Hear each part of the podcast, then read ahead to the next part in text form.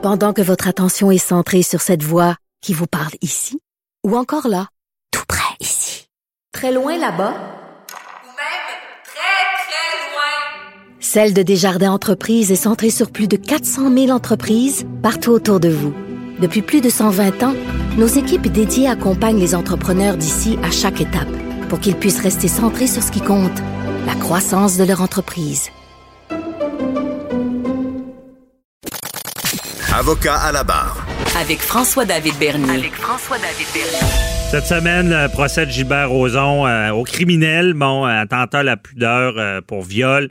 C'est une chose, pas dans, son cas, dans son dossier, ça brasse beaucoup parce que avant le procès, on a su que hum, Gilbert Rozon a tenté une poursuite de 450 000 contre Julie Schneider et Penelope McQueen euh, parce que à l'émission, les quatre Julie, euh, y aurait réitéré euh, de dire qu'il avait été agressé par Gilbert Rozon. Euh, est-ce que qu'est-ce qui va se passer avec ça? Est-ce que ça peut influencer le criminel? Euh, quel, genre de procédure? Est-ce que Julie Schneider pourrait et Penelope McQueen pourraient faire une demande reconventionnelle pour dire ben oui j'ai été agressé C'est pas du criminel, c'est du civil. Ça se fait aussi. Penser à O.J. Simpson à l'époque où est-ce qu'il était acquitté au criminel et condamné au civil. On en parle avec Maître Jean-Philippe Caron de Carlex Légal. Bonjour. Bonjour, M. Bernier. Euh, donc, euh, toute qu'une histoire. Euh, ben, on rappelle aux gens, euh, parce que j'ai parlé de vous justement dans les médias, euh, vous, vous êtes un peu la personne qui va peut-être démystifier le, le, la responsabilité que Facebook euh, a, justement dans, dans, dans, la publication de, de, choses sur le web qui parlent souvent de diffamation. Mais là, dans ce cas-ci, euh, c'est euh, on, on, parle de la diffamation. Si quelqu'un est à une émission, on dit ben, cette personne-là m'a agressé, pour vous, est-ce que c'est de la diffamation? Mais tout va dépendre du contexte. Euh, ça va un petit peu plus loin. C'est un recours en atteinte à la réputation qui a été déposé par M. Roson. Mm -hmm. euh, ce qui est intéressant dans ce dossier-là, c'est, euh, contrairement au dossier que nous, on a, c'est qu'on connaît l'identité des, des, acteurs qui sont impliqués là-dedans. Ouais. Euh, et qu'il y a plusieurs éléments qui vont être intéressants à suivre eu égard à ce dossier-là, notamment justement la possibilité qu'il y ait une demande conventionnelle qui soit déposée par Mme McQuaid ou par Mme Snyder. Mm -hmm. euh, et c'est également c'est important de comprendre à qui qui a présentement le fardeau de la preuve de démontrer qui a eu diffamation. Donc il y a eu une une action qui est susceptible de faire d'évaluer la, la vision des autres de M. Roson, par exemple. OK. Euh, on n'est pas comme les gens ont tendance souvent à venir dire bon ben pourquoi est-ce qu'il n'y a pas eu de poursuites criminelles qui ont été déposées? Ça ne veut pas nécessairement dire euh, que le fardeau de preuve en matière criminelle qui est hors de toute toute raisonnable ne pouvait pas nécessairement être, être, rempli dans une situation comme ça. Mmh. Par contre, quand on tombe en litige civil, on tombe à la balance des probabilités. C'est-à-dire que c'est plus probable que ce soit arrivé que ce ne soit pas arrivé. Donc, quand il y en a un fardeau de preuves puis des, des moyens de preuves qui sont différents, euh, c'est possible qu'on arrive à un résultat différent. Mhm. Mm -hmm. Une chose est sûre, M. Roson, euh, peu importe où on se pose par rapport à cette situation-là, pour moi, a fait preuve de courage en déposant une procédure comme ça, ouais. euh, parce que ça va permettre d'aller au fond des choses puis d'arriver avec une, une, conclusion finale ouais. euh, à sa réputation. Là. Effectivement, parce que c'est quand même un jeu dangereux parce que ça permet d'approfondir, comme vous le dites, euh, le sujet. Parce que c'est pas parce que c'est pas du criminel qu'on peut pas faire une preuve qu'il y a eu agression ou pas, là. Euh, effectivement, euh, ça, ça, va être ce que la preuve, les il va être obligé de se soumettre à des interrogatoires au préalable, on va, on va démystifier dans le fond les faits qui sont allégués dans sa demande.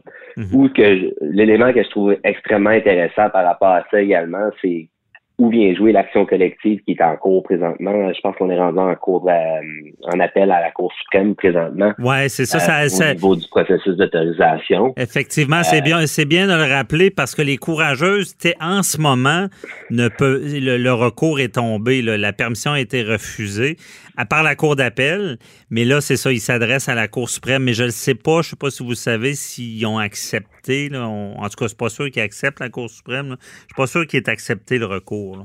Non, il n'y a pas eu de décision qui ont encore été rendue à cet égard-là. Mhm. Euh, par contre, il y a une décision euh, partagée de la Cour d'appel sur l'autorisation. Donc, euh, Ah ouais, ah ok, je c'est vrai. pas que la Cour suprême décide d'entendre cette question. C'est vrai, la dissidence à la Cour d'appel donne comme un passe-droit à la Cour suprême. euh, ben, euh, c'est vrai, effectivement, c'est une des règles. là. Bon, ben, donc à suivre ce dossier-là. Euh, Puis si on revient, bon, pour la- la- la- l'action à diffamation, euh, tout à l'heure, vous parliez de la, la de- demande reconventionnelle. Comment ça marche, ça?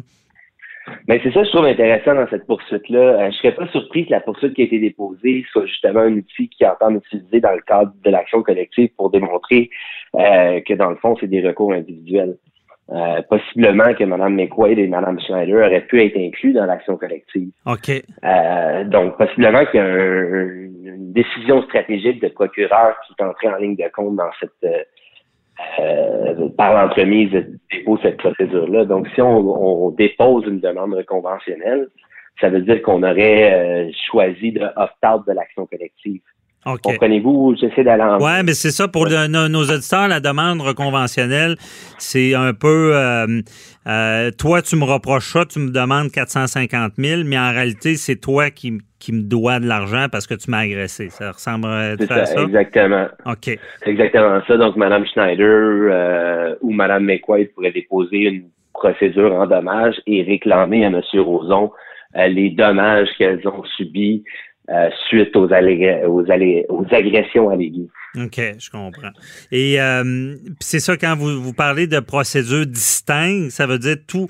Là, on parle des courageux, je pense qu'ils étaient, je sais pas combien, mais euh, 5, 6 ou plus, parce que ça inclut des gens qui auraient vécu la même chose.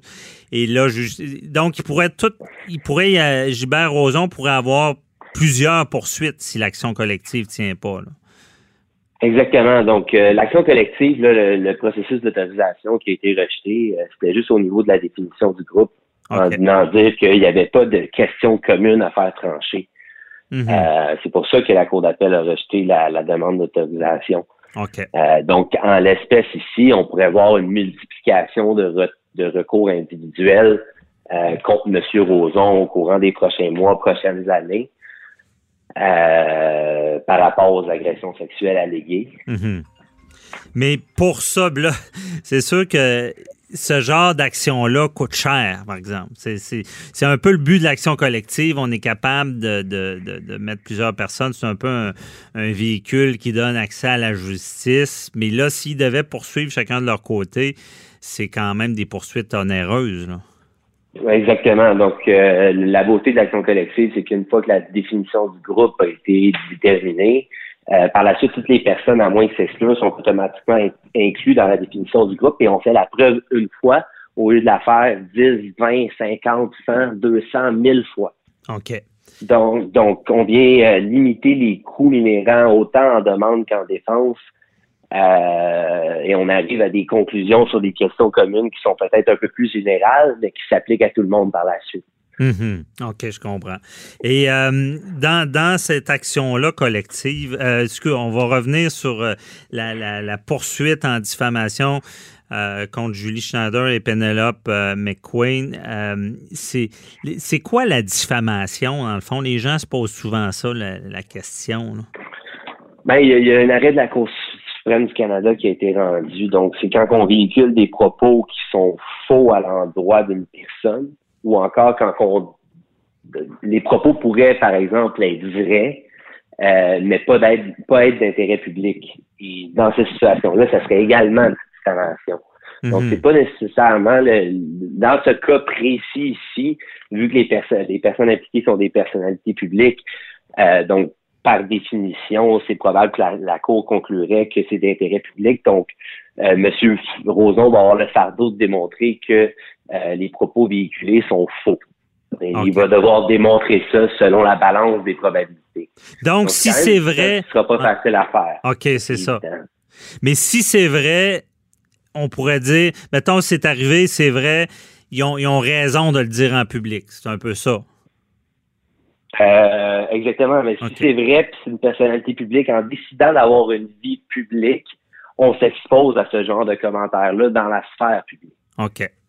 Et là, il y a dans, dans les critères, ça, ça peut être euh, diffamé, c'est dire de quoi qui est, qui est faux. Donc, c'est ça que vous dites que Gilbert Rozon va devoir prouver, c'est que c'est pas arrivé. Il va ex- Ouais. Exactement. Il va devoir démontrer que c'est pas arrivé ou que c'est pas arrivé comme ma- euh, Mme McQuaid et Mme Schneider disent que c'est arrivé. OK.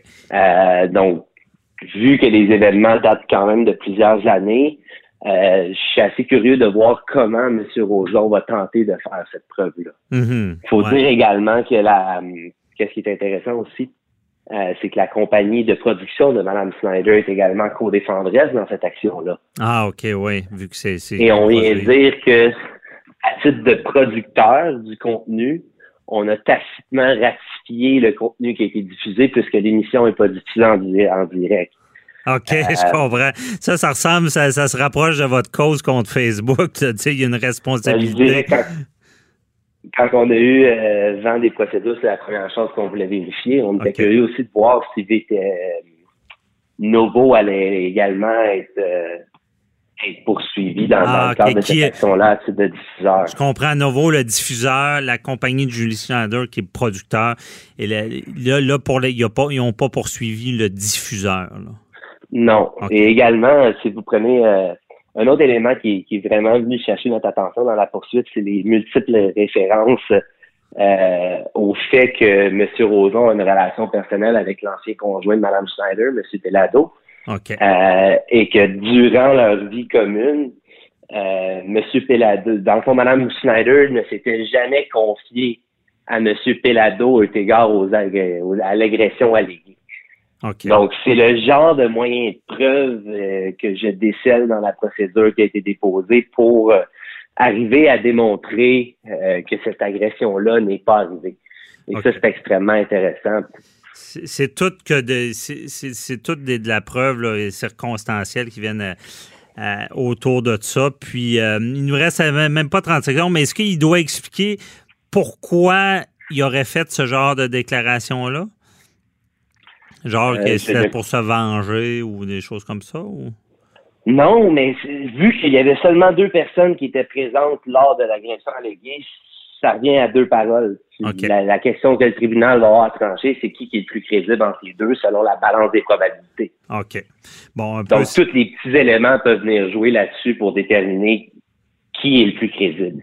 OK. Tous- toutes ces inclusions de faits secondaires-là, circonstanciels, pour compléter la preuve. Mhm. Là, contrairement au criminel qui a une procédure pour savoir si l'accusé est crédible en premier pour l'acquitter s'il l'est, en civil, c'est plus le, le concours de crédibilité. Qui des deux sera le plus crédible? Merci beaucoup, euh, Jean-Philippe Caron euh, de Carlex, de nous avoir éclairé dans ce dossier-là. On se reparlera dans un autre Merci dossier. d'être dernier. Merci, bonne Bonne journée. de journée.